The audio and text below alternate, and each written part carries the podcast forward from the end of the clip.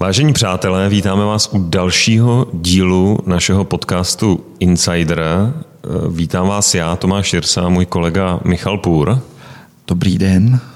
A dneska jsme na speciálním místě s hodně speciálním hostem, takže kde jsme a s kým jsme? Eh, my jsme ve vězení, což uh, není tak, že by nás s Tomášem odsoudili, ale my jsme vyrazili do vězení za poznáním a uh, sedíme tady s vězeňským kaplanem Borské věznice, určitě každý zná, seděl tady Václav Havel, mimo jiné spousta lidí z Dizentu, uh, s panem Blažem Pelánem. Vítáme vás u nás a děkujeme, že jsme mohli přijít. Já moc děkuji za přizvání do vašeho pořadu. Dobrý den. Kdybyste slyšeli ozvěnu, je to normální, protože sedíme skutečně v bývalé vězeňské cele eh, a podle toho to tak bude asi slyšet. Bývalé vězeňské celé posléze teda modlitebně nebo kaply a eh, dokonce jsme eh, měli možnost vidět i teďka nádhernou aktuální kapli. Možná, jestli můžete na začátek dát jenom stručné vlastně představení, kde to jsme, Čím je slavná tahle věznice? Čím je, a čím je pro vás konec konců, protože vás? to je... Tak eh, věznice Borská je asi nejznámější českou věznicí. Eh, je stará v podstatě více než 140 let a eh, sedělo zde spousta význačných osobností, ať už vlastně v době Rakousko-Uherska v těch počátcích, byly zde procesy s omladinou, byly zde zavíráni omladináři a pak i v dobách nacismu zde byly další osobnosti a v podstatě už se zmiňoval ten dizent Václav Havel, Jiří Dinsbír, byl zde i Vonka a další, takže eh, tady ty zdi pamatují ledasco a člověk, když sem vstupuje a má trochu přehled a trochu se zajímá o historii nebo třeba i o ten dizent, ctí nějaké hodnoty, uvědomuje si, eh, že tady lidé trpěli pro svoje přesvědčení. Je to zajímavé zavírat někoho ne za vraždu nebo zlodějinu, ale za názory. Je to hrozně zvláštní, takže eh, já jsem měl velký respekt eh, před tím být zde zaměstnán. A možná, že se to i odráží trochu do té mé profese. Mě, mě zajímá eh, teda nejvíc, já jsem s váma si pouštěl nějaký rozhovory, nebo jsem si čet rozhovory, ale vlastně ten příběh, jak jste se stal vězinským kaplanem, protože eh, jste protestantský kaplan, tam vždycky ten příběh bývá hodně jiný než třeba u těch katolických eh, farářů, kaplanů a podobně. Jak jste k tomu vlastně dospěl? Jako mířil jste k tomu už od dětství, což já vím, že úplně ne třeba. Jak, jak jste k tomu dospěl? Vůbec ne, vůbec ne. Já byl sice teda od dětství věřící, katolik, eh, vychováván katolickými rodiči s pravidelnou nedělní docházkou do kostela, dokonce jsem byl i ministrant, takže jsem přisluhoval při oltáři, ale to všechno byla, řekl bych, spíš taková úroveň víry náboženská, zvyková. Jo, protože děda byl věřící, táta byl věřící, no tak já taky, že jo. Ale jak člověk dospívá, tak eh, se nějak vymezuje, přehodnocuje svoje pohledy na svět. No a já jsem asi byl nějak od počátku nastaven na muziku, eh, takže když mě bylo náct, tak už těch 13, 14 jsem začal lehce, lehce podléhat big beatu a ať už to eh, byli český matadoři, já nevím, třeba Jiří Schellinger, no, jsem objevoval, toho jsem miloval jako jednoho z prvních, tak potom i s nástupem metalu Metallica a další kapely, takže já jsem začal si překládat texty a začali jsme uvažovat se známým, že bychom založili tak nějakou kapelu a že bychom proklamovali, to byla totalita, že jo? to byla totalita a že budeme teda zpívat o té nesvobodě a o tom, jak je potřeba žít naplno a Eh, nedívat se nalevo napravo a hlásat svoje názory. Prostě ideály, když jsou, tak je chcete nějak sdílet. Já jsem sangvinická povaha, taková otevřená, takže eh, já nic moc neudržím, já potřebuju sdílet věci. Jo, já to i pak zpětně silněji prožívám, když o něčem mluvím. Jo, nemám ten svůj vnitřní svět uzavřený, ta antena je ven, ne dovnitř tolik. Takže já jsem v podstatě eh, začal přejímat různé názory z různých směrů. Začal jsem číst Dostojevského, prokleté básníky a tak se ve mně vytvářel nějaký takový guláš prostě různých jako myšlenek a poznání. A nutně musel dojít k tomu, že jsem konfrontoval víru svých otců uh-huh. nebo víru svých rodičů. A mm, samozřejmě, že jsem kladl nepříjemné otázky, a naši říkali, prosím tě, nech toho, e, jako hezky věř, pan farář ti to všechno poví v kázání. A já jsem tehdy vlastně vnímal víru spíš na úrovni etiky, na úrovni příkazů a cítil jsem se hříšně. No, protože s tou muzikou eh, přicházely i jako další věci, že? třeba jako eh, obliba diskutovat u piva, u alkoholu. Hmm. No, takže moje odpovědnost eh, plnit si řádně školní povinnosti. No, jsem byl na gymnáziu, a povedlo se mi teda zmaturovat, ale byla to druhá nejhorší maturita. Jo? První nejhorší to maturita. tom podobně. První nejhorší maturita měl můj vlastně parťák, s kterým jsme chtěli zakládat kapelu. Eh, ten měl dvě čtyřky a dvě trojky a měl jednu čtyřku a tři trojky. Jo. Takže to byly dvě nejhorší maturity. Tehdy v roce 87 jsme maturovali. A, eh, takže já jsem prostě se moc neučil a prostě žili jsme ideálama, že zložíme kapelu, že půjdeme do Prahy a budeme dobývat prostě svět. Jo, měli jsme tehdy s Arakajnem domluveno, že bychom třeba mohli, jestli uděláme přehrávky, třeba jim dělat před kapelu. A mhm. prostě žili jsme si ve svém světě, my z malého města, já pocházím z Vysočiny, nejsem plzeňák, takže žili jsme tady tím, no a eh, pro víru bylo stále méně místa a v podstatě eh, až v momentu, kdy jsem poznal jednoho chlapíka, který byl závislý na alkoholu a měl problémy i s teď neřeknu s drogama, ale prostě bral prášky a byl prostě v jednom kuse jako mm. nějak hotový. A policajti tam jezdili a řešili nějaké problémy. Tak tenhle ten člověk uvěřil, a on byl pro mě vlastně živým svědectvím, že víra je víc než nedělní docházka do kostela a nějaké ministrování a že víra asi je i víc než morálka, respektive, že skrz víru člověk může mít zdroj pro to, aby svůj život nějak řídil, jo, aby na to měl. Protože, jak, jak už jsem řekl, jsem měl pocit, že jsem nedostatečný, že prostě hřeším, že se opím, že kašlu na školu, že jsem agresivní, že jsem v podstatě i vůči rodičům tvrdší, hmm. že, jo, že jsem pokrytec, že žiju dvojí život, ten nedělní, kdy prostě jsem slušný, tam čtu z Bible. A pak prostě mluvím prostě, nadávám, jsem hulvácký, chovám se agresivně vůči blízkým, třeba i vůči holkám a tak. Takže e, žil jsem v takovém rozporu a když tady ten Václav uvěřil, tak to byla taková proměna, já jsem to vůbec nechápal, to byl pro mě opravdu, to bylo memento, on byl pro mě strašně záhadný a on paradoxně se stal takovým prvním kazatelem, který mě uvedl do Bible trošku jiným způsobem. Jo? A poukazoval mě právě na osobu Ježíše, poukazoval mě na jeho učení, na jeho pravdy. Já jsem to slýchával v tom kostele, ale nějak tak jako zaoblaný do etiky. Hmm. Jo? Šlo to kolem vás? Šlo to tak jako mimo. No. No a, no a ten další a ten krok? krok od toho uh, uvěřit, potom, až, uh, nebo řekněme znovu uvěřit. Já asi. jsem v, v podstatě, uh, já jsem, když jsem tady tohle vnímal, tak jsem potom začal toužit. A jakže Jolanda zpívá, touha je zázrak. to je to... jeden z předchozích hostů našeho vím, podcastu. Vím, vím, takže... Já jsem, jsem něco poslouchal taky. Ale tak právě ta touha tam nějak začala podrůstat a myslím si, já to teď trochu zduchovním, že pán Bůh se mě začal k sobě přitahovat.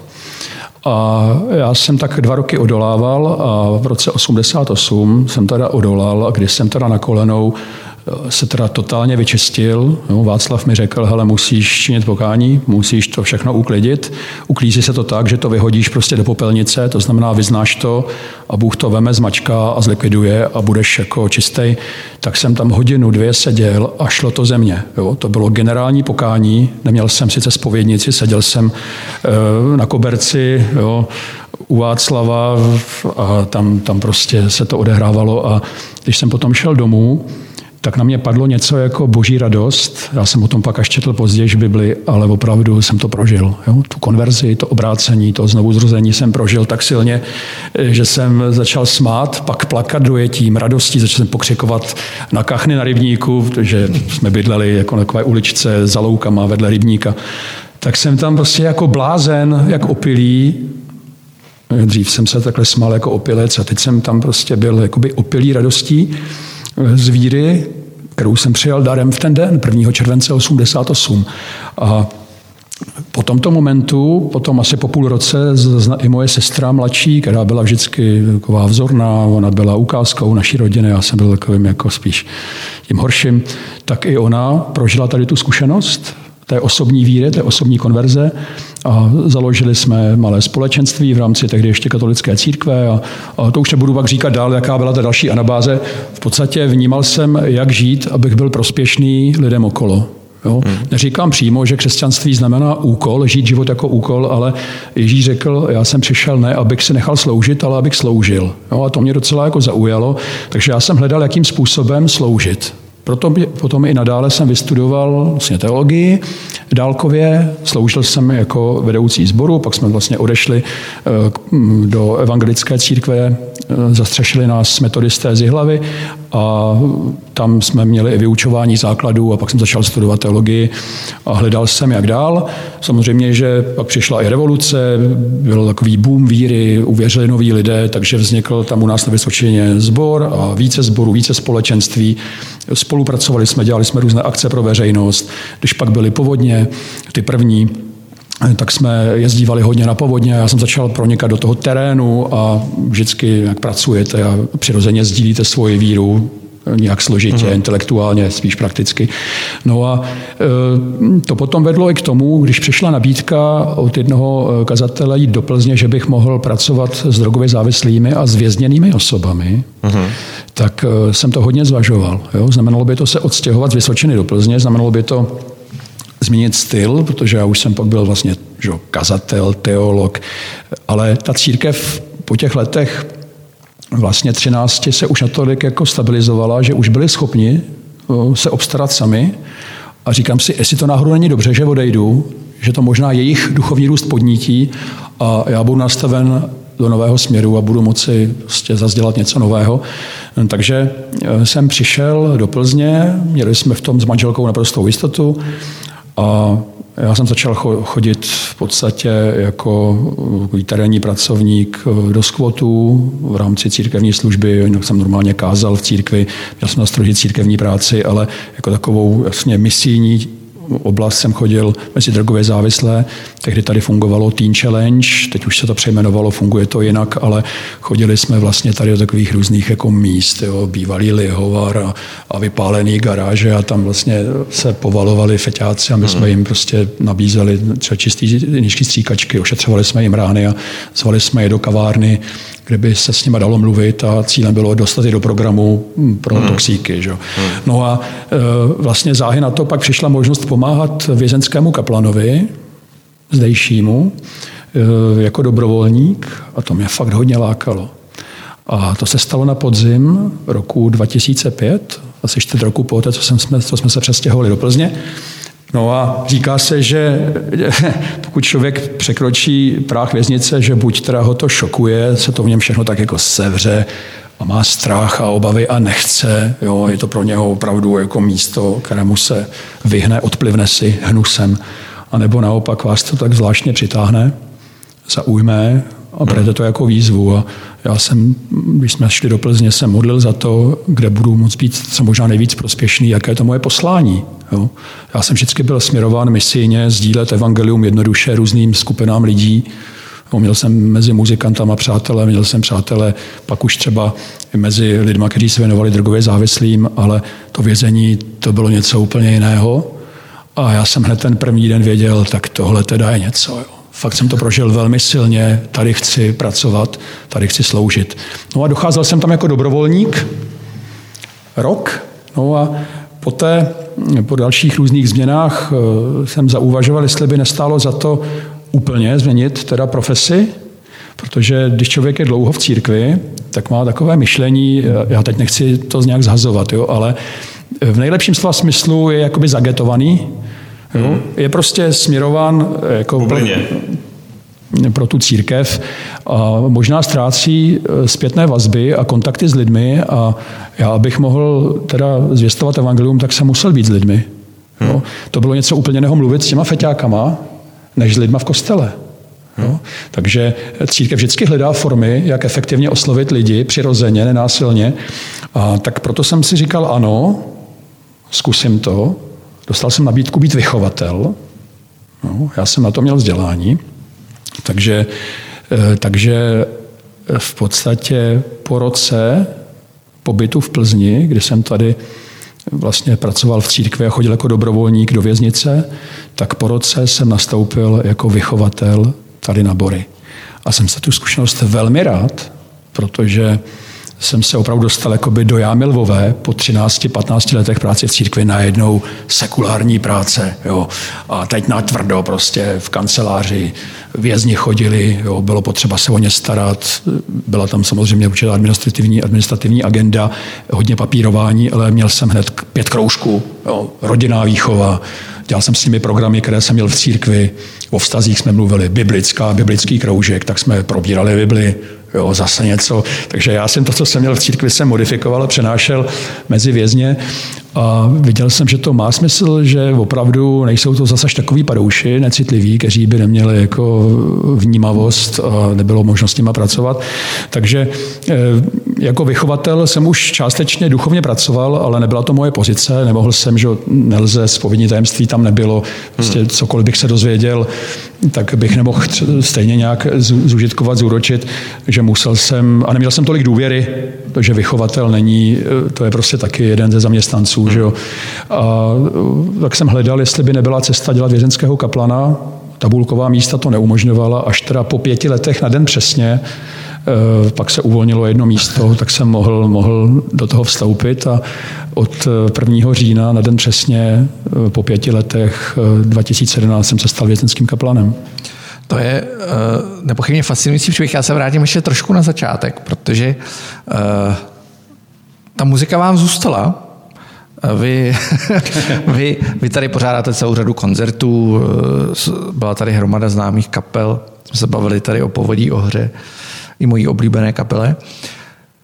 Ta muzika vám zůstala a vy jste ale jí propadnul ještě předtím, než jste nastoupil tu duchovní cestu a mě by vlastně zajímalo, jak se vám změnil pohled na tu muziku protože poslouchat metaliku jako nevěřící, nebo věřící, ale ne jako by úplně, hmm. Eh, že byste se tomu věnoval a pak jí poslouchat jako dneska, tak mě by vlastně zajímalo, jak se, jak se vyvinul ten pohled na, na tu muziku. Já jsem musel udělat tehdy po, po tom eh, kroku osobního obrácení ke Kristu eh, radikální řez a od všech věcí se oddělit Jo?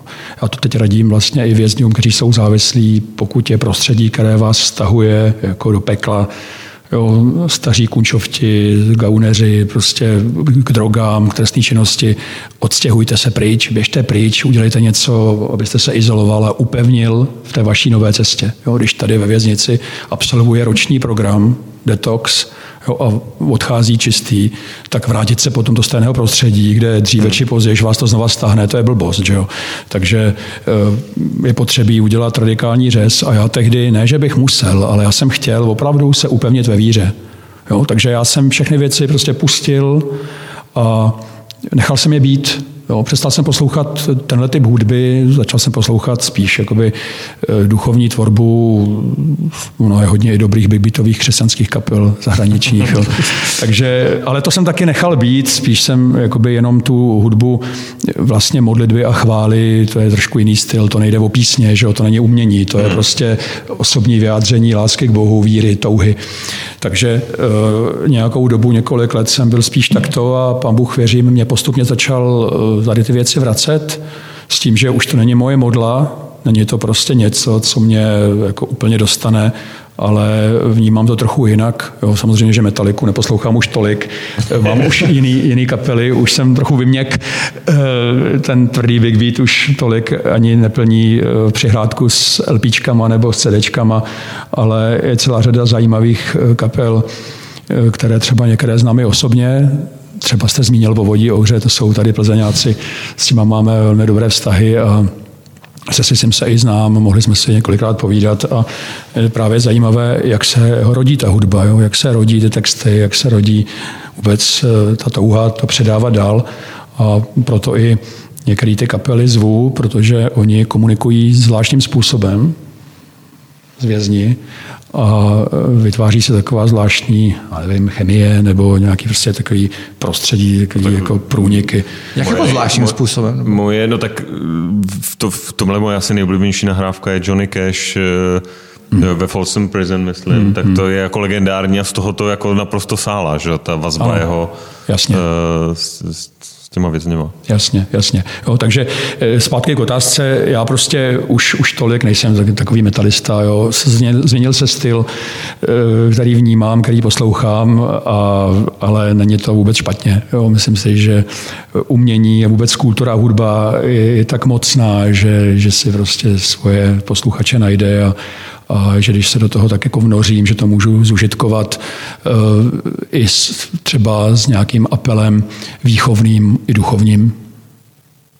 A je váš, eh, díky tomu turbulentnímu období, který jste tak pojmenoval, je dneska pro vás ten kontakt eh, nebo ta cesta k těm věznům mnohem přímější než jako pro katolického faráře, který by vlastně žil celý život jako v té nastoupené cestě?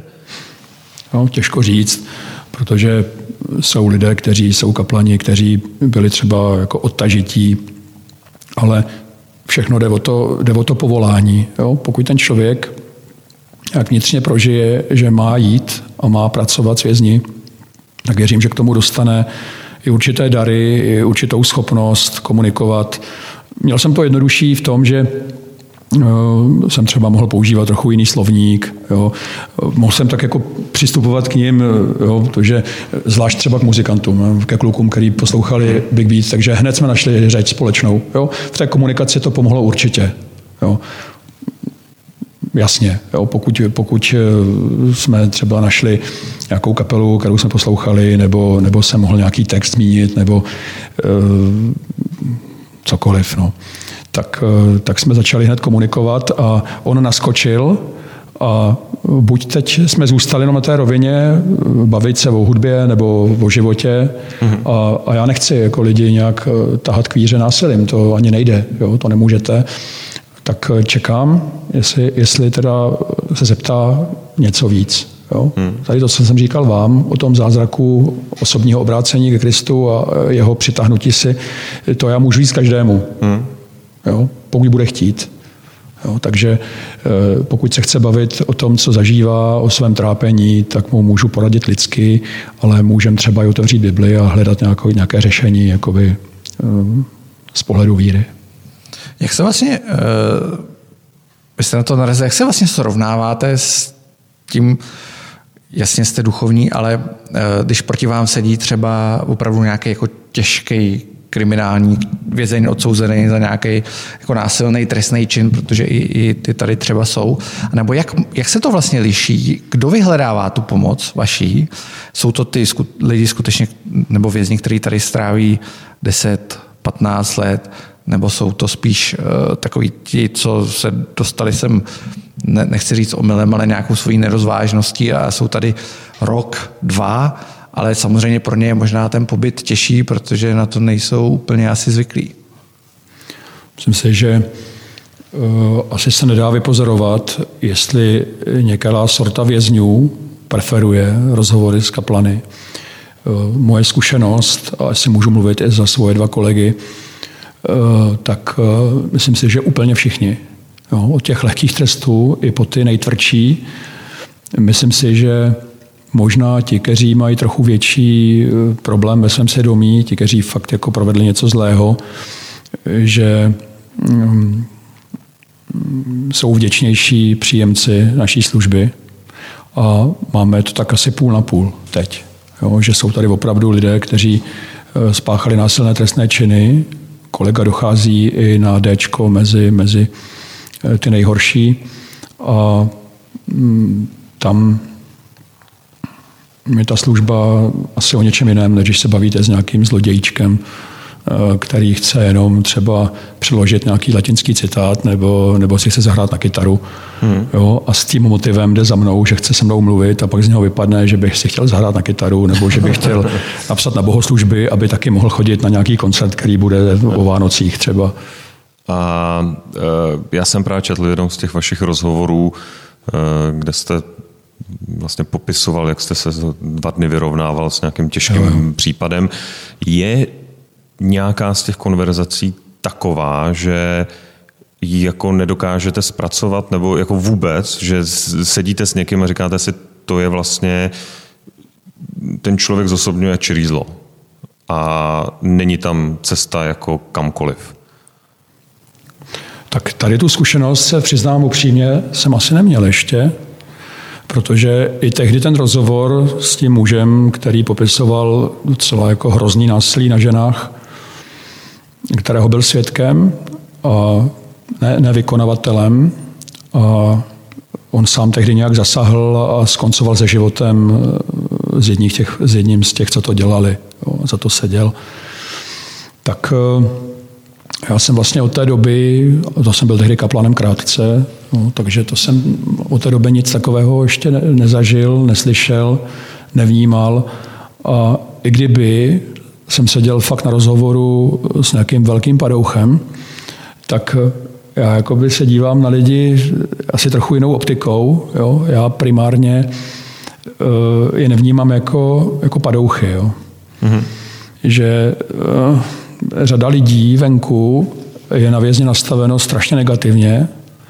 Jo, takové, takový ten slogan zavřít ho až z černá, jo, to, to, je prostě hodně rozšířeno. Já jsem jednou říkal, byl jsem v obchodě a říkám, prosím vás, rychle, já, já jako hrozně spěchám, mám, přijede jako rozhlas, to, to, měl bych něco říkat, jo, to bylo dřív. A, a ona, a co tam budete říkat? No, já pracuji jako vězenský kaplan a, a tak jako tam budu něco mluvit o své práci. A, říkám, a vy jako jim tam pomáháte? Říkám, no tak snažím se. Cože? Jo, a úplně výraz, ta, ta paní úplně skoro zrůdla, úplně jako, jako pekelný jiskry ve očích, mě úplně proklála, jo, že co si to dovoluju. Jo, a pak se tam, jsem odešel rychle radši, a pak se tam rozplynula debata té prodavačky s dalšíma třema, tam prostě mluvili o tom, jak je to hrozný a, a strašná snůžka zla a nenávisti a odmítnutí. Mm, tak možná, že tohle ve společnosti je.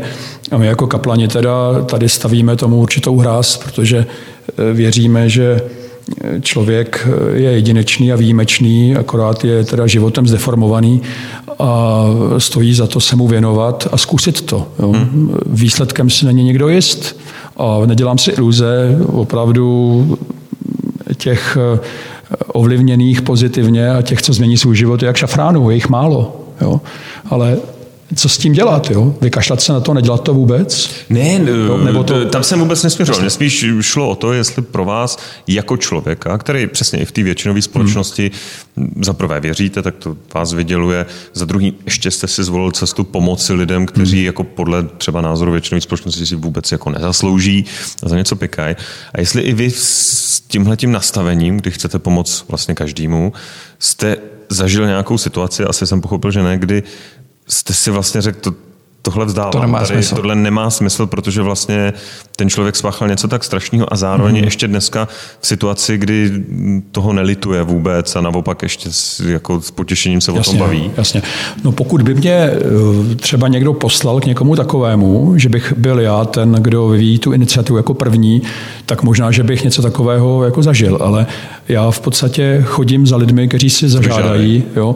A když člověk se mluvit s kaplanem, tak asi není úplně na tom tak bídně. Zdá se, že se v něm něco hýbe, pokud jeho motivy nejsou nějak zjištné. Jo? Hmm. Ale oni vězni si tak jako poví, jaký jsou ti kaplani, jo, co tak od nich můžete čekat nebo ne, takže, takže oni ví, že zřejmě jako ze mě nic nevyrazí, žádný tabáček nebo něco takového. takže pokud někdo chce mluvit, tak asi opravdu má nějakou potřebu a není zase tak úplně skažený. A když to vezmeme na tu druhou stranu, na ten opačný extrém v uvozovkách, hmm. uh, jestli jste zažil to obrácení, to obrácení, který jste zažil u sebe, jestli jste byl svědkem, protože jste kapanem hmm. od roku 2011 ve vězení, hmm. byl jste svědkem jako toho obrácení v, tady, jo. na Borech? Ano, ano, ano. Několikrát, eh, neříkám, že jsou to desítky, ale, ale opravdu ročně jednotky odsouzených. Třeba strašně silná byla konverze jednoho Libanonce, který eh, podstatě, já jsem viděl, s kým, s kým mám tu čest, považoval jsem ho za muslima, který eh, možná chce jenom slyšet něco povzbudivého nějak podepřít.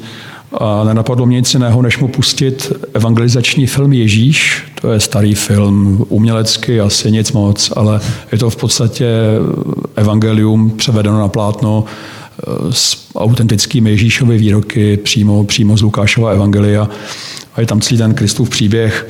A na závěr je modlitba, kdo chce nějakým způsobem se Bohu vydat. A já to mám asi ve 120 jazycích, tak jsem vybral tu jeho arabštinu, jo, jsem vybral, která, která by pro něho byla a pustil jsem mu to.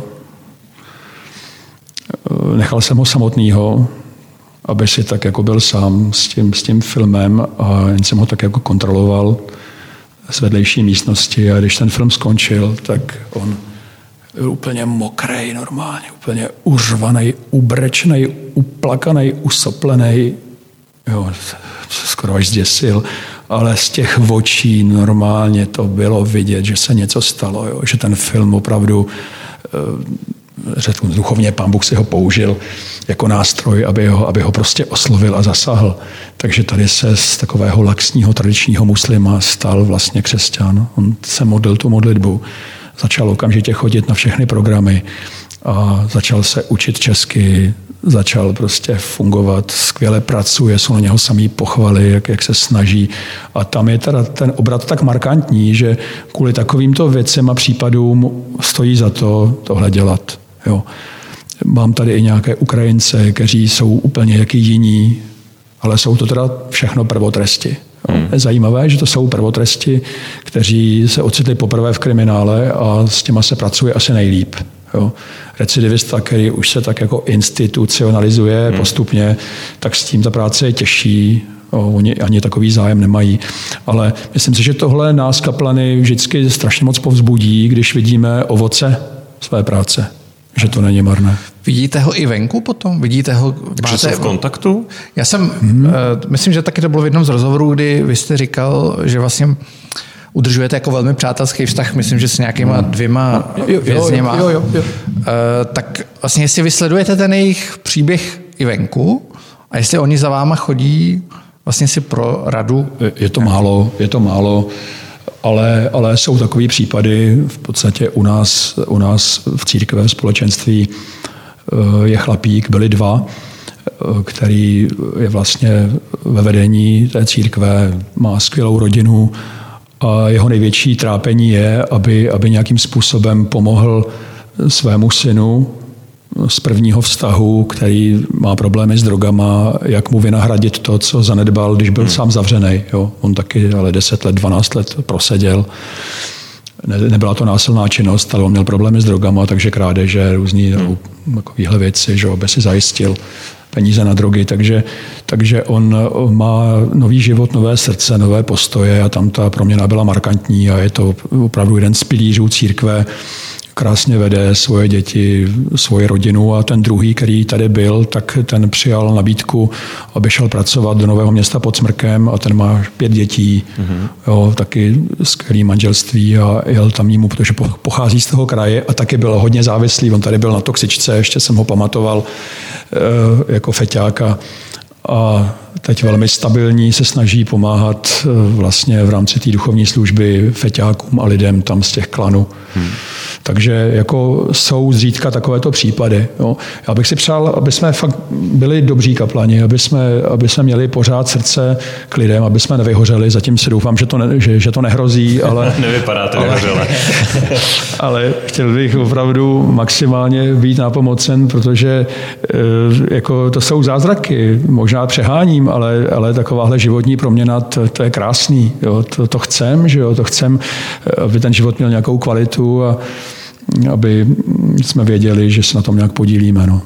A neexistuje i riziko toho, že ten člověk naopak tomu podlehne až příliš, že se stane úplně fanatickým Hmm, no, tak. Jako, že, jo, že, že tam nebude ta racionální hranice a No asi, asi každý. Já taky jsem měl takovou duchovní pubertu, kdy jsem prostě všechno a všechny kritizoval a, a, a člověk musí prostě projít tou duchovní pubertou, aby, aby trochu vyzrál a aby se všechno tak jako usadilo, jak má. No, pokud má člověk dobré vedení, tak si myslím, že, že to může být v pohodě. Jo. Nesmí být hlavně sám, to znamená, musí asi poslouchat. Jo. Musí poslouchat. Já jsem měl dobré učitele, měl jsem starší, zkušenější lidi, kteří mě mluvili do života a ty moje úlety, že jako sangvinik, prostě jsem fakt jako myslel, že fakt jsem nejsvatější a nejzbožnější a nejlepší. A, tak, tak mě vždycky hezky usadili, Jo, někdy přijdou i určité zkoušky. Jo, ono není všechno jen tak, že si letíte na obláčku a, a v radosti a všechno v pořádku. Přijdou i těžkosti a zkoušky a začnete třeba ztrácet přátelé a kamarády. Umírají, odchází a to potom je velká učitelka, každá takováhle smrt jo, hmm. životní. Takže Myslím si, že to je jedno z tajemství víry, kdy pán Bůh si člověka tak zvláštně vede skrz výchovu, že to období nějakého úletu nemusí trvat moc dlouho a že vyzraje a stane se stabilním, zralým křesťanem. Jo. Zatím tady jsem nezaznamenal žádný úlet mezi, mezi vězni. Ono jich teda není moc a tím, jak jakoby odchází, přichází, tak je to takové jádro, hmm. věřících, kteří jsou takový stabilní a oni sami si slouží. A za to já jsem strašně rád, že to není o mně nebo o nás, o kaplanech, ale eh, jakoby mám učedníky. Jo? Ježíš měl těch svých 12 poštolů učedníků a pak řekl, běžte vy, běžte vy, jo? tam to všechno dělejte jako já, tady máte pověření. A oni dělali to, co on učili, modlili se za nemocné, ti byli uzdravováni, dokonce tam docházelo ke vzkříšení z mrtvých, nepochopitelné. Že jo? A tady pamatuju, že eh, jeden vězeň asi dva roky zpátky v noci se probudil a měl hrozný neklid. Jo? Tak ho jako bolelo na srdci, říká, co, co to je? Jo? Tak začal modlit, celou noc se modlil a druhý den ráno zjistil, že o patro níž zemřel spoluvězeň na infarkt. Jo? Tak on takhle jakoby promodloval možná jeho odchod. Jo? Hrozně hezký, že, že oni opravdu jakoby nějak mají čas, že jo, čtou si, studují, dochází nebo služby, nějak duchovně rostou a dokážou fungovat samostatně a dokážou si sloužit a to by tak mělo být, jo, že kazatelní věšák se všichni nej zavěsí a tak všechny táhne nějak, ale že oni tak, jak už mají nějaké poznání, tak si slouží navzájem a vždycky jsou nějaký ty mladí, eh, který neby ulítávali, tak ti starší je srovnají. Um, a je když jsme v České republice, je mm, častější z vaší zkušenosti případ někoho, kdo měl ten základ víry, jako vy, rodině, eh, přišel s tím do kontaktu a tady se k tomu vrací, a nebo absolutní ateista, který, pro kterého to bylo úplně mimo a tady tu víru jako úplně nachází nově. Že hledá takový jako maják někoho. Že našel jako něco, selhal v tom životě, dostal se sem a teď vlastně se že to je úplně o 180 stupňů jinde. Já přemýšlím, jestli by se to dalo nějak jako třeba spočítat, ale myslím si teda, že asi dvě třetiny budou eh, tvořit ti, kteří už nějaké zázemí mají. A třeba jen malinko. Jo? Teď jsem mluvil na vazbě e, s dvěma mladýma ženama, si zažádali. A Jedna vlastně měla věřící babičku, jinak to byly prostě holky do světa, že jo, problémy. Ale opravdu jakoby babička a ta druhá teda, ta byla úplně bez, bez nějakého eh, zázemí duchovního, vůbec jako nevěděla. Takže to bylo jako pěkný, že ta, co vůbec nevěděla, pro ně to byly nové věci, a pro ně to bylo fakt jako maják, něco nového, úplně jako koukala, jako Bibli si začala hned číst, naučila se do týdne odčenáš, aby se mohla modlit. Já jsem na další schůzce zapomněl jí donést, jako já jsem slíbil, že ji donesu a zapomněl jsem. Říká, máte pro mě ten odčenáš, tak jsem se styděl, jo, zapomenu. Jo, tak jsem ho nevytiskl a donesl a pak už jsme se ho modlili spolu, že eh, někdy v té nouzi, eh, když ten člověk je opravdu připraven, Jo? Tak to jen tak jako ťuknete hmm. a, a spadne to, eh, kdy ti, co jako někdy mají náboženské pozadí, tak tam může být taková ta náboženská mlha, kde si myslí, že mají a vlastně nemají. Jo? Takže, ale dobře za to, že aspoň mají, protože i z, toho, z té zvykovosti je možno se nějak odpíchnout a říct, podívejte se, ale eh, to byl třeba nedělní zvyk, můžu poukázat na to, jak jsem žil já v té schýze náboženské hmm. a eh, vést je k živé osobě Krista, Jo. Takže myslím si, že dvě třetiny asi nějaké náboženské pozadí mají a tady se rozpomínají a někdo třeba i z lásky k babičce nebo k rodičům, nebo e, někdo dokonce i chodil do církve, říkal, že, že opravdu chce nějakým způsobem znova znova začít a trošku tu víru obnovit, takže je to tak i tak a pracuje se asi s těmi ateisty líp, s tím ale, že když jsou takhle připraveni, jak ta, jak ta dívka z vazby. Většina eh, nevěřících se nechá oslovit nepřímo skrz muziku. Jo? Jeden mi říkal, no, já teda s vírou nic společného nemám, jsem totální ateista a s vírou na mě nechoďte vůbec. Ale asi nejste tak úplně blbej, když jsem zvete takový dobrý kapely, který já mám rád a který mě něco poví. A jeden takovejhle právě začal pak chodit i na bohoslužby a postupně, postupně se začal nějakým způsobem orientovat víře a pak dokonce chtěl i Bibli, že si bude číst. Jo. A byl tady chlapík, který taky s vírou nic společného neměl a stal se z něho pravidelný účastník, naučil se odčenáš, modlil se a když potom eh, přišly nějaké životní těžkosti, tak mě napsal, jestli bych nemohl s ním mluvit a poprosil o modlitbu. Já i tohle vidím jako eh, skvělou příležitost služby s tím, že ne každý může dojít do cíle nebo musí nutně. Hmm. Jo. Jak je v písmu psáno, jeden se je, druhý zalévá, třetí sklízí. Jo. Možná, že jenom v několika procentech jsem ten, kdo sklízí. Možná jsem jen ten, kdo rozsívá a zalívat a sklízet bude někdo jiný. Jak vypadá ta vaše bohoslužba, nebo jak vypadá vlastně to kázání ve věznici? My jsme viděli, ten prostor je, je poměrně malý, je moc hezký, k tomu se ještě určitě dostaneme. Vyzdobený, udělaný Davidem Vávrou, architektem. Hmm. A kde berete tu inspiraci? Jasně, v Bibli beru to tak, ale přece jenom asi tomu přistupujete jinak, než kdyby se to odehrávalo mimo, mimo věznici a kde berete tu inspiraci pro to, co jim říkáte, proto, aby to bylo srozumitelné pro ně, proto, abyste je třeba, ne, ne, nechci říkat obrátil, ale hmm. jako přived na nějakou správnou cestu. Tak ono tím, že je tady určité stabilní jádro věřících, tak já nemusím mít každé kázání nutně tak jako takzvaně evangelizační, jo, takové jako motivační, právě, právě. kdy zvu. Jo. Dělám to méně, protože to spíš nechávám na osobní rozhovory, podle toho, jak ten člověk je nastaven a co chce nebo nechce. Jo? Bohoslužby jsou někdy dány trošku i tím liturgickým rokem, že jsou nějaký témata na Vánoce, na Velikonoce, na Letnice, jo? Takže, takže když jsou nějaké svátky, jo? Cyrila Metoděj, tak, tak jdu malinko i do historie, aby se i něco dozvěděli. A pak vybírám e, různě podle toho, co sám čtu a co si myslím, že by je mohlo oslovit. Jo. Jsou to už spíš témata takový budující, jo, kdy se v té víře upevňují. Jo. Takže e, vždycky by to mělo být nějakým způsobem praktické, aby bylo nějaké východisko z té situace. Někdy je povzbuzuju, jo, protože není to lehký být věřící. Není být věřící v kriminálu, protože jste terčem posměchu. Hmm. Jo? A to teda někdy, bohužel, teda i kaplani jsou třeba terčem posměchu. Říká, hele, co tady děláš? Co tady děláš? Bůh neexistuje. Jako, co tady děláš, když Bůh neexistuje? Proč tu seš? Jo? Hmm. Takže jako takovýhle vnímání, pokud je ve společnosti, Jo, takže vězni si myslí, že oni sem chodí, že z toho mají nějaké výhody. Teda si, pak si řekli, že teda ne, protože to je dobrá, dobrovolná aktivita, v žádném hodnocení se to potom jako neprojeví. Jo, tak, tak co ten kaplan tam vlastně jim dává, je to rozdává, jako mají tam třeba nějaké propisky, nebo, nebo co, jako, jo, nechápou, proč ty lidi chodí, Jo, protože když fakt jsou totálně ateisti a nevěří, tak nechápou, proč ta víra může někoho oslovit. Hmm. Jo. Takže oni jsou tarčem posměchu, někteří třeba ani nechtějí moc chodit na bohoslužby, protože už, už jakoby mají ten cejch toho náboženského blázna. Jo. A takže potřebují povzbudit, protože nikdy to úplně církev neměla tak jednoduchý. Ona teda si taky způsobila problémy hodně sama. Hmm, no.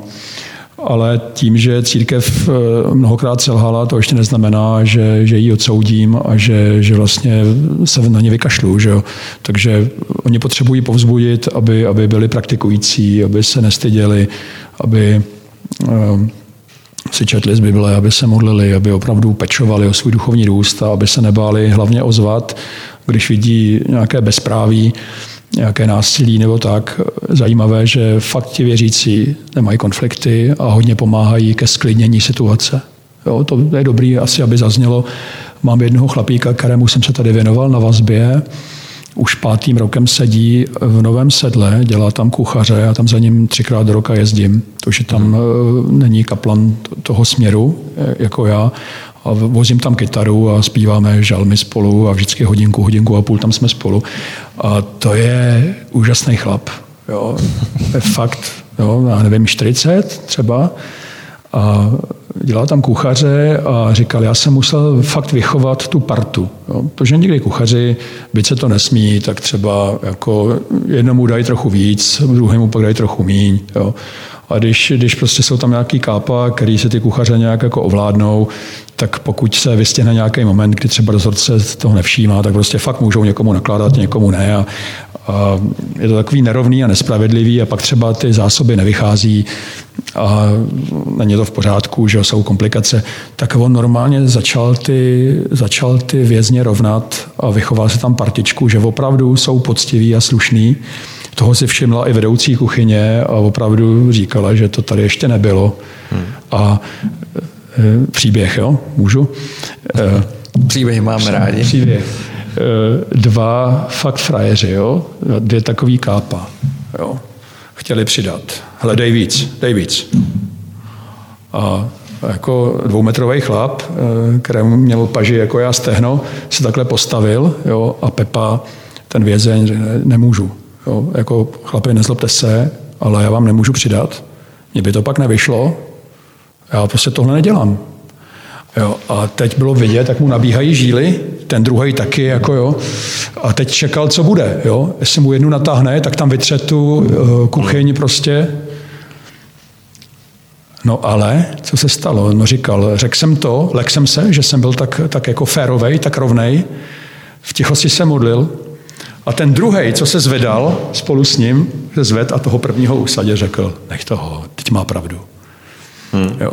A to byl takový příklad pro tu partu těch kuchařů. Oni čekali, že tam opravdu bude konflikt, že bude problém. Jo. Hmm. A ten Pepa prostě byl odvážný, pravdivý, férový, rovný. A to se mně strašně líbilo. Jsem měl skoro až slzy v očích z toho, že jsem si to mohl představit. Jo. Já vím, jaký jsou jako vztahy mezi vězni a jak to mezi těma kuchařama chodí a jak to je, když někdo prostě má sílu a, a bojíte se. Jo. Takže on tady spolehl, jako že pán Bůh ho nějak ochrání a pomůže mu a to se i stalo. Jo. No to je všechno takové přirozeně nadpřirozené. To je na přirozené rovině, ale já vím, že to tak nemusí úplně nutně být, jo. že to je nadpřirozeně přirozené. A o tohle jde, aby, aby ty vězni opravdu byli nejenom teda zbožní, ale aby byli i skvělí lidi. Hmm. Jo? Ježíš nepřišel, aby z nás udělal jako náboženský blázny, fanatiky, snílky, entuziast, entuziasty, ale aby jsme byli hlavně dobrý lidi. Že jo? Jako ta pravda a láska, eh, ta musí být v činech, jo? v našich slovech, v našich skutcích, tam musí prostě být a eh, je taky psáno, kde se rozhodnil hřích, tam se ještě víc rozhodnila milost, to znamená tohle je takový místo kumulace hříchů. Tady je koncentrovaný zlo v těch kriminálech jo? A, a všude možně jinde, že jo? Eh, I třeba léčebny pro drogové závislí, tam zase ty závislosti zase jiný zlo, ale tady prostě jsou lidi odsouzeni za trestní činy, tady jsou prostě násilní činy, tady je prostě opravdu jako snůžka, opravdu vybraná, uzavřená hmm. společnost, vybraná. Jo?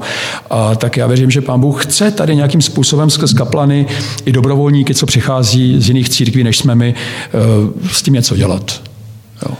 A co Vlastně jak na to reaguje eh, ten personál věznice, jak na to reagují dozorci, protože je tady koncentrovaný zlo, pro ně to musí být jako extrémně náročný. My jsme teda už poznali, že mají výborný smysl pro černý humor.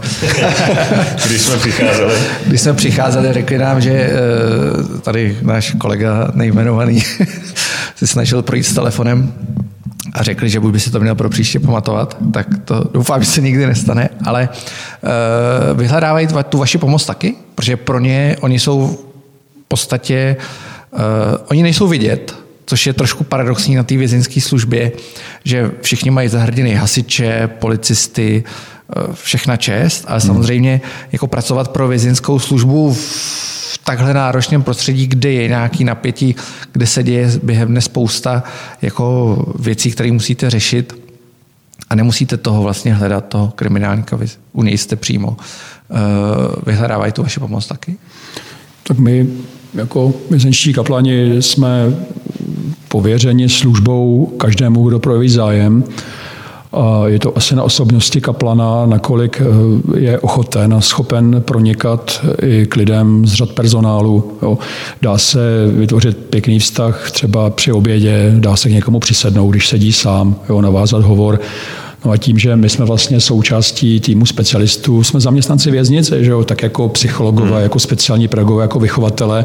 Já třeba to mám lepší, protože jsem byl pět let vychovatel, že všechny znám, ze všem asi tykám, že jo, ale, ale kaplan pokud nastoupí třeba i na malý úvazek, eh, tak eh, dříve či později se seznámí s, s dalšími, protože musíme některé věci konzultovat. Jo. Pokud by vězeň kecal, tak není na to zajít za vychovatelem a poptat se ho na něj, třeba zjistit, jak, jak ty věci jsou. Jo, takže e, přirozeně navazujeme kontakty s dalšími zaměstnanci a vznikají přátelské vztahy a je prostor pro to, aby jsme sdíleli svoje pohledy profesní a pokud to přijde do osobní roviny, což se občas taky stane, jo, že někdo třeba, některý zaměstnanci vím, že mají třeba problémy zdravotní, jo, tak e, jsem třeba nabídl modlitbu nebo jsou jiné možnosti, jak, jak podepřít člověka, který má nějakou potřebu. Jo. Takže určitě ano, ale ne tolik jako, jako k vězněným osobám, protože ne každý zaměstnanec třeba přemůže nějaké předsudky nebo ostych a přijde. Hmm. Ale kde jsou vztahy, tak tam je i možnost, eh, možnost té služby. Musíme tomu ale jít naproti a třeba nějak tomu trošku napomoct. To udělat ten první krok. Hmm, hmm. No, samozřejmě, když ten první krok udělá zaměstnanec, tak je to jasné, že jo? ale hledat způsoby, eh, mosty, jak, jak jakoby se k ním dostat víc. A při těch konverzacích, jak při těch bohoslužbách nebo těch individuálních konzultacích, eh, jak často dojde na aktuální témata? Jak moc se tady vlastně sleduje dění venku a když se venku něco děje, tak eh, se to tady dostává i do těch jako konverzací, já nevím, už je to politika hmm. nebo nějaké společenské události? A k vězni tím, že se dívají na zprávy na televizi, tak oni ví. Jo. Ti vnímavější ví a vnímají všechno v podstatě, co se děje. A oni to tak probírají spolu Jo, hmm. Pokud je nějaká věc, většinou třeba, když je nějaký průšvih, jo, když se uh, prolákne, že nějaký kněz třeba někoho zneužil, tak to hned slyšíme. Jo, a to slyším hlavně od personálu, jo, jo. nebo když, když se řešily restituce, tak to prostě, když se někdo teda může smlsnout jako ze zaměstnanců, jo, ze zorců, tak teda jako si smlsl. Jo. Jo. A máte to, všechno vám vemou zpátky. no, tak Vězně taky reagují na aktuální eh, kauzy, co jsou, ale, ale oni to probírají hlavně spolu a když máme třeba na bohoslužbě ne, ale když máme menší programy, protože já krom bohoslužeb nedělních mám ještě i třeba biblické hodiny a takové skupinové programy pro mý, mý vězňů, tak tam je prostor a já se ptám, jestli chtějí něco probrat, takže buď říkají osobní věci, zmiňují třeba problémy v rodině a prosí o modlitbu, anebo eh, se ptají teď hlavně, jak je ta korona, že jo, hmm. opatření různý, takže se ptají, jak ty věci jsou a budou a co se o tom myslím. Takže určitě je prostory pro aktuální věci.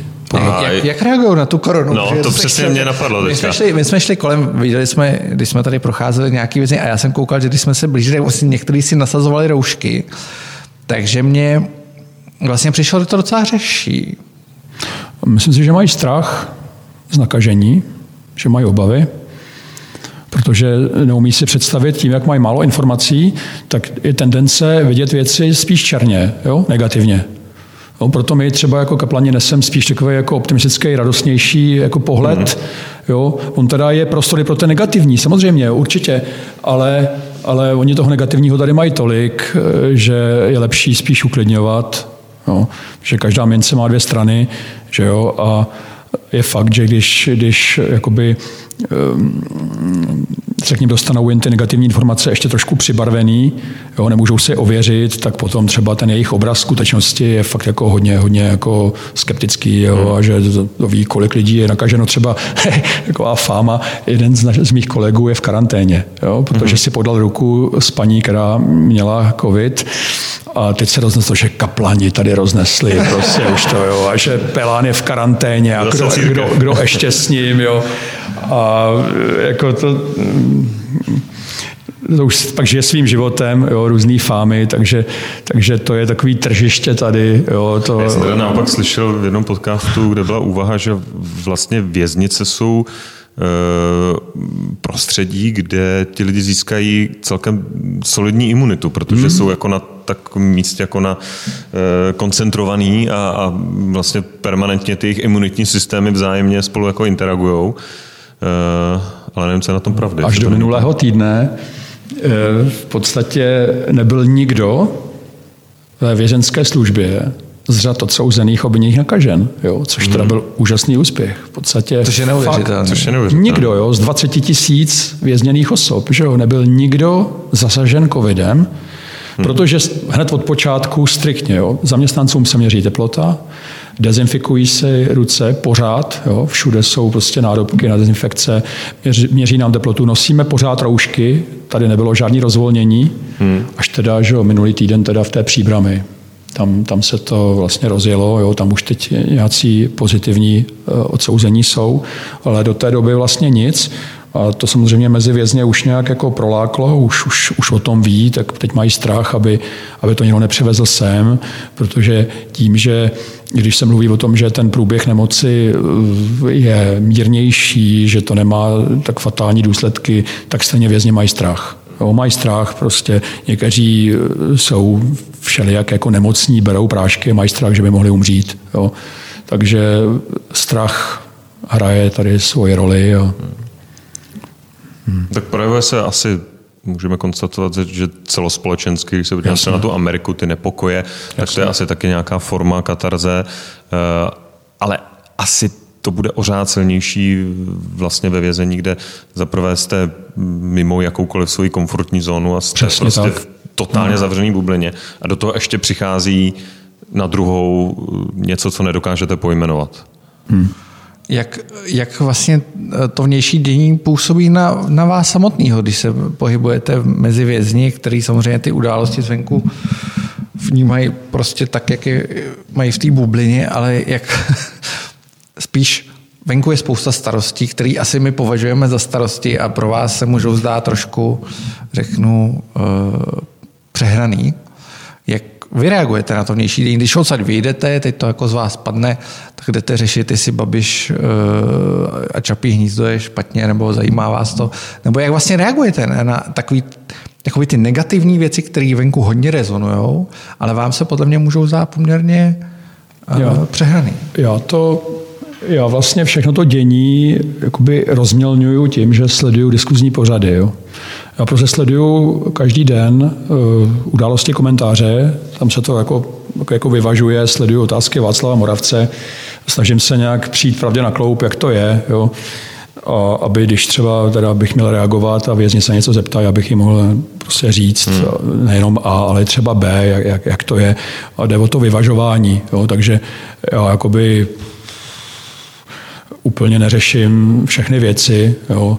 E, vím o nich, ale už na to nemám kapacity, mám jako tady opravdu e, to, tu svoji sféru, ten svůj kousek světa, kde jsem zodpovědný a už prostě se dál víc nemám kapacity zaobírat. Jo. Třeba hodně jsme debatovali s Tomášem Klusem, e, s kterým vlastně se dělalo turné vězenské a pořád pokračuje. Neby, nebyl, neby nebyly hmm. opatření, tak letos měl být ve čtyřech věznicích a v roce 2018 začal a on vlastně byl hodně aktivní, hodně se vymezoval proti některým praktikám některých politiků a tak. A mně se to moc líbilo, ale já už jsem pak do té Prahy třeba úplně jako nejezdil, jo, hmm. ale zapínal jsem si to v televizi, byl jsem tak jako na dálku, jako spoluúčasten, ale už jsem měl kapacitu tam prostě jezdit a demonstrovat a prostě vyjadřovat se třeba nějak veřejně. Hmm. Jo. Spíš to tak jako v rozhovorech vysvětluju a působím tak jakoby uh, light jo, trošku.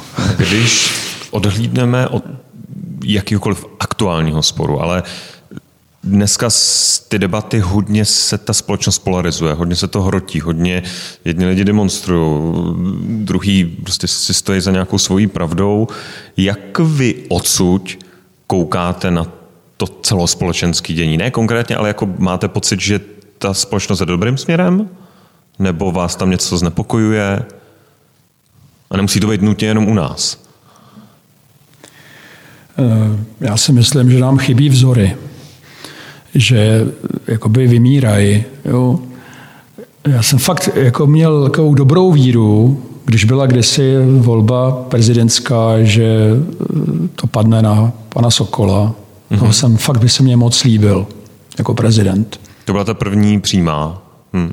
A jako třeba i Petr Pidhart a lidi, kteří zažili vlastně totalitu a kteří byli aktivní a nebáli se, eh, jo, postupně stárnou a jakoby vymírají a těch vzorů dobrých je málo, jo, kež by, kež by rostly další. Takže tohle mi je jako líto, že opravdu se politika věci berou tak jako hodně šmahem. Jo? A že v tom je taková ta neskrotná lidská touha po nějakém osobním profitu, No, protože, jak už jsem zmínil, jakoby křesťan je ten, který po vzoru svého mistra a pána teda je z pozice jakoby služebník. Hmm. Jo? Snaží se nějak jako rozsívat prostě dobré hodnoty a, a to není nic složitýho. Opravdu určitá slušnost, jednat pravdivě, žít v osobní pravdivosti, že jo, jednat v lásce, to znamená eh, bojovat proti soběstřednosti, jo, to lidský ego je strašně silný. A teď, teď se dá ustoupit, jo, je psáno v Bibli, že láska nepočítá křivdy, nenechá se vydráždit a jako je tolik zbytečných sporů, tolik vydráždění, tolik, tolik prostě křivd, a lidi prosazují svou a jde tam o ten zisk a profit nebo, nebo autoritu a vlastní jméno. A je toho v politice podle mě docela dost. Jo? A kež by ti, kteří jsou jiní a mají odvahu, kež by se jim dopřálo sluchu a já bych asi očekával větší podporu veřejnosti eh, těm slušným lidem a těm, kteří jsou vzorní a kterým důvěřujem, kteří by mohli být protipolem eh, těm sobeckým tvrdým bosům. Hmm.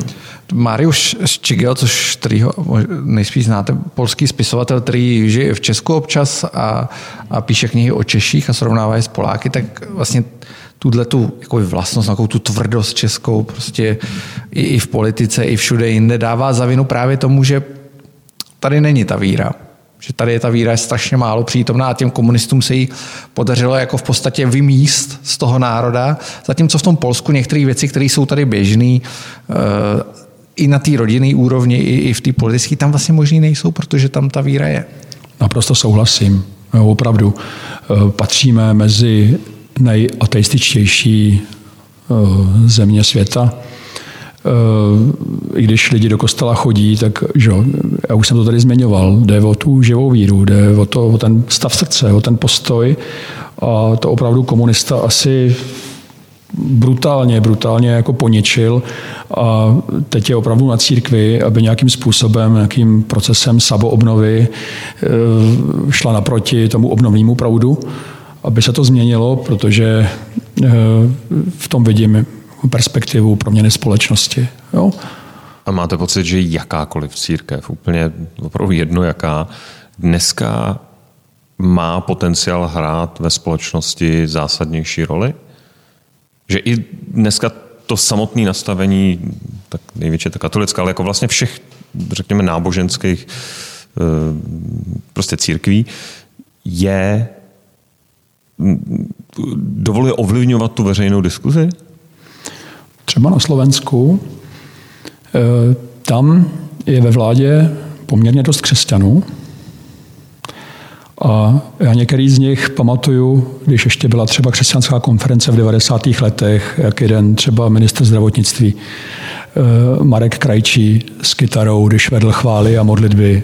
Jo, prostě mladý kluk se srdcem na dlani, opravdu obětavě nás všechny, nás tam bylo, nevím, asi tisícovka mladých křesťanů, nás vedl v modlitbách a ve chvalách a tam byl vidět ten duch té touhy sloužit své zemi. Jo. Kdo má rád svoji zem, kdo má rád lidi, tak nutně se vydá do služby a přináší oběti.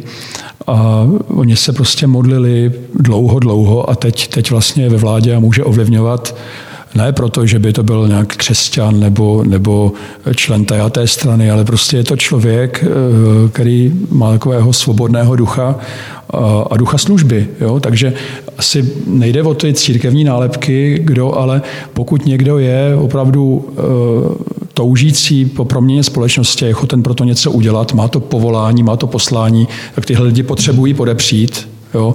Aby, aby opravdu byli těmi, kdo v té společnosti jsou tím dobrým kvasem. Jako, to jo.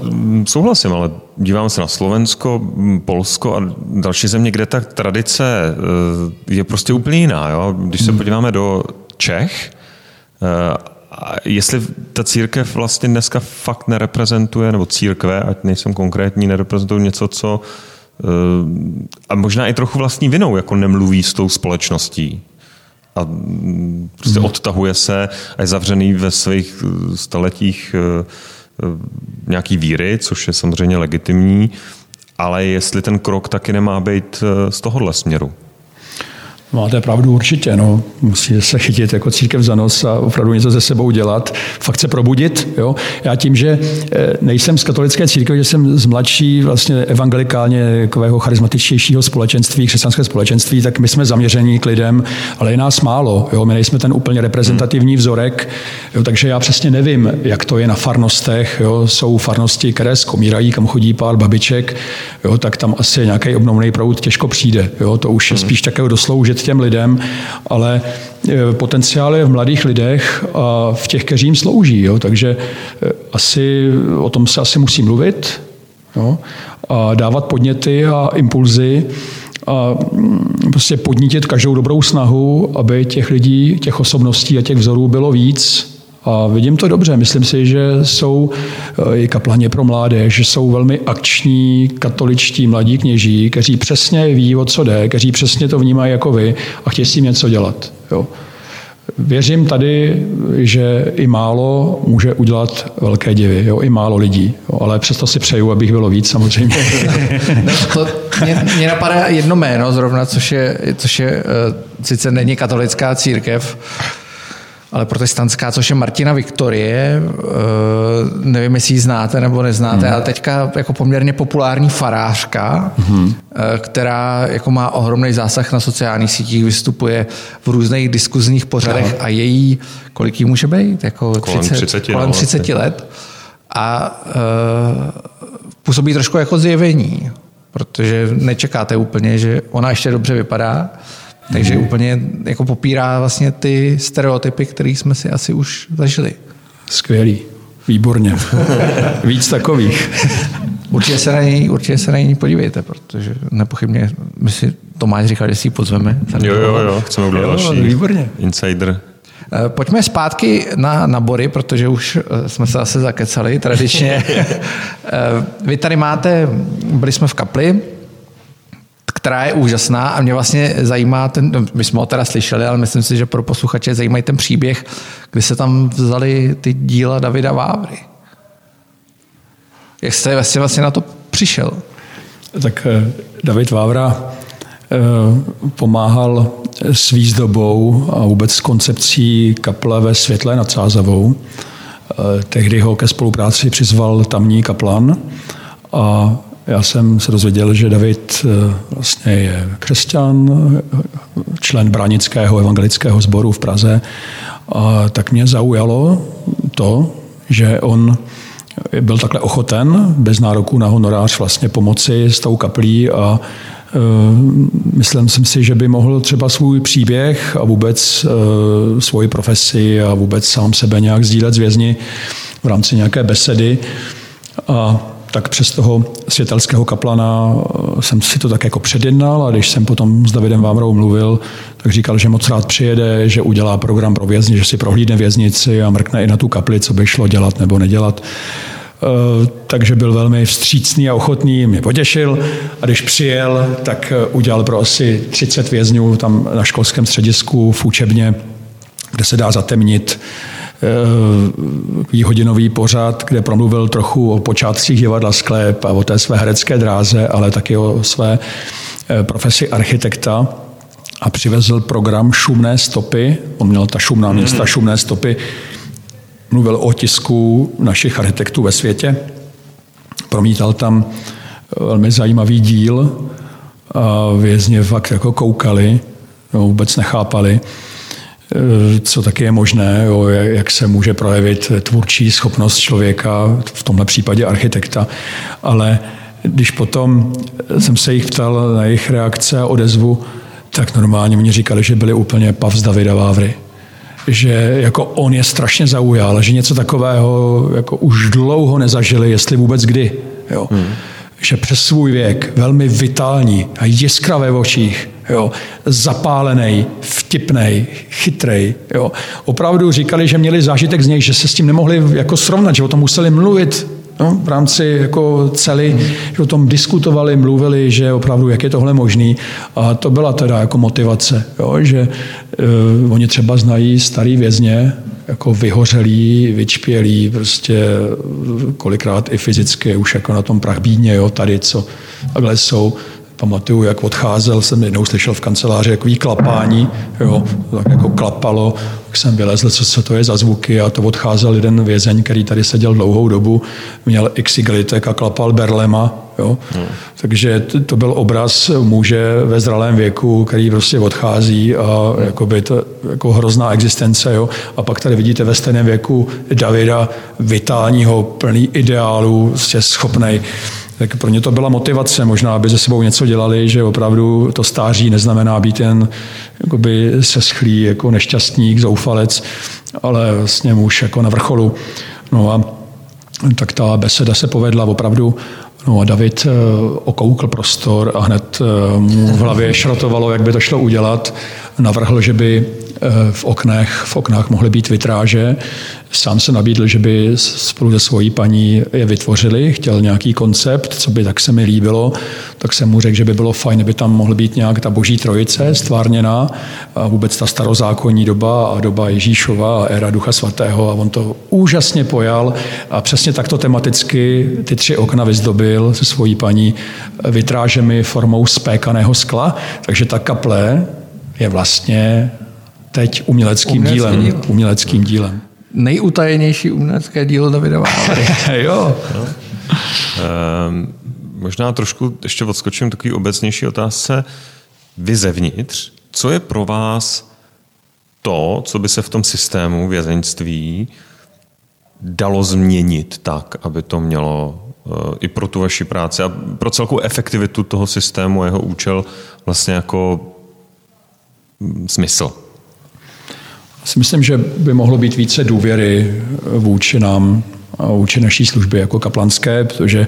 Ze strany veřejnosti? Nebo... Ze strany personálu, personálu. Jo, jako spíš toho nižšího, jo, protože uh, myslím si, že ředitele věznic, náměstci, první náměstci, pod které kaplani spadají, i třeba vedoucí výkonu trestu, že v pohodě, jo, na těch vyšších místech jako se o nás ví, ale, ale někdy je naše služba nečitelná právě dozorcům a, a jiným zaměstnancům, takže e, Možná je to trošku škoda, protože když někdo je opravdu jako protikřesťanský nebo proticírkevní, tak, tak to se pozná. Že jo? Prostě biblicky řečeno, strom se pozná po ovoci a čím srdce přetéká, to ústa vypravují. A když někdo jako má problém s církví, hmm. a s duchovními, jo, jsou to pro ně prostě černoprdelníci a tak dál, tak eh, jakoby eh, se to dříve či později nějak projeví, tak někdy, někdy to prostě pocitujeme, určitou nevoli a neochotu námít vstříc jako ve výkonu práce. Jo. Takže kdyby tohle bylo víc, bylo by to fajn, eh, líp by se sloužilo, líp by se pracovalo, a, ale jinak si myslím, že máme jako dobré podmínky pro, pro výkon své práce. Podobná otázka na maličko jiné téma. Když se setkáváte s těmi vězmi, co přijdou, protože my jsme mm, poměrně nedávno, měsíc zpátky vydali knihu, která se věnuje trestům budoucnosti, kterou jsme zapomněli teda v Praze. A ta, ta pojímá o přeplněnosti věznic a, a vlastně o trestání, o alternativních trestech. Hmm. A spousta expertů si říká, že často končí ve vězení lidé, kteří by tam končit nemuseli, protože by si mohli osloužit jiný trest, alternativní. Setkáváte se jak s lidmi, kteří podle vás vlastně můžou běhat venku a očinit si to jinak? To je jasný, no. To jsem za. Jo, jsem za alternativní tresty. Má to jakoby, spoustu výhod, jo, i praktických. Jo. Když se zavřete člověka, který by mohl vydělávat a mohl by splatit svoje dluhy a být co platný své rodině, tak je to vždycky lepší, než když ho izolujete od rodiny Jo. Tady na jednom oddíle, já nevím, jak je to dlouho, dva, tři roky, tak jsem se dozvěděl, že vlastně skoro všichni, a to tam mohlo být tak, já nevím, 75 vězňů, skoro všichni až na jednoho přišli o nejužší rodinné vazby. Někteří teda byli svobodní, co tam byli. Že ale, ta rodina jako ale zlomila nad něma v podstatě, v podstatě tím, že je čekal jakoby trest, třeba i jen dva roky, tak žádná z těch drušek nebo žen nebyla ochotná čekat a prostě skončili to. Jo. Jednak pověst, Jo, to, že to postižen není jen vězeň, že jo, postižená je jeho rodina a nejbližší obětí e, žena a dítě díky té pověsti, to se jako roznese. Že jo. A tak radši skončily ty vztahy a právě ten jeden, co měl funkční rodinu a s ženou si denně psal a telefonovali si, tak ostatní mu to hrozně záviděli. Jo. Takže opravdu kriminál jakoby způsobí, respektive trestná činnost člověka způsobí opravdu velký zlo, velký problém prostě v soužití. A už to, že vlastně eh, jeden vězeň stojí denně možná víc než tisíc korun už teď, jo, tak je to i nákladná záležitost. Takže já bych opravdu hledal způsoby, jak, jak prostě ty alternativní tresty realizovat a posílit a rozhojnit, ale to není problém vězenské služby. No, to, mus, to musíme na soudy. To je na systém, ale víte, jak toho Brňáka, ne? Za pět rohlíků prostě zavřeli, jo, a rok a půl. To je prostě šílený. Jo. A cítíte nějakou oblast těch trestů, který je, která je pro vás jako vyloženě nespravedlivá? Jo, pro mě modelově babička, která si pěstuje nějakou kytku trávy, eh, nevím, na klouby nebo kvůli nějaký nemoci, myslím jako marihuany eh, a, a skončí to nějakým jako zásahem policie a tahanicím posudek. Asi snad teda neskončí jako ve vězení, jo, ale eh, tyhle ty takový hraniční případy. Ono, když je člověk vlastně recidivista, to je problém. Jo? Když opakuje eh, třeba drobný trestný čin znova, jo, nějakou krádež, tak byli tady lidi, kteří seděli fakt za drobný krádeže, jo? za několik čokolád, dvě lahve vína. Jo? Oni teda, aby upřímně, jo, někteří to dělají záměrně, aby se třeba schovali do kriminálu na zimu. Na zimu. Jo, ti, co žijou jako venku na ulici, ale někdy se opravdu, jak toho soudy mají moc a berou to šmahem, někdy se fakt sveze s nimi člověk, který opravdu se divím, že tady je. Jo. Vzali třeba za papíry, za řidičák chlapíka, který jezdil do lesa, přišel o řidičák eh, kvůli dvou pivům neměl prachy na další a e, oni ho vlastně chytli, když jezdil za svojí prací do lesa a nechal doma vlastně postiženou ženu. Jo, dostal teda malý trest, asi e, roka půl, ale stejně, jo, roka půl. E, ta žena někoho nezajímalo, jak na tom bude. Jo. Hmm jak to bude jako řešit. Jo. Neměl finance a ještě ona byla sama doma, jo, tak mm, takový to individuální posuzování věcí, nevím, no, nechci, nechci jako soudy nějak kritizovat, ale někdy se na tím fakt jako dělám velký otazníky a divím se a snažím se teda eh, těm vězňům aspoň malinko by ulehčit ten jejich úděl, jo, tím, že jim budu víc naslouchat a nechám je si vystěžovat. Jo. My jako kaplani jsme častokrát eh, ne těmi, kteří hodně mluví, byť já jsem spíš jako mluv, mluvnější typ oproti kolegům, eh, tak někdy je fakt lépe spíš naslouchat a být taková vrba, eh, kdy prostě necháte toho chlapa mluvit, až se prostě úplně vymluví a pak třeba řeknete jenom dvě, tři věty a, a stačí to. Jo. My jsme v podstatě takový takový popelnice, kam ten vězeň může vysypat eh, veškerý ten hnůj a ty odpadky, které v něm jsou a my to pak vezmeme a nějak to recyklujeme, hodíme to prostě do nebe, tam se to rozpustí. A, a...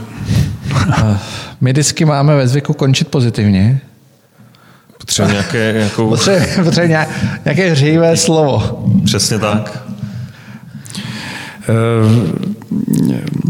Co je to, co vás, jako, co vás naplňuje optimismem v té práci? Vidíte něco, co směřuje dobrým směrem? Eh, křesťan, potažmo teda kazatel, vězenský kaplan žije nadějí. Jo.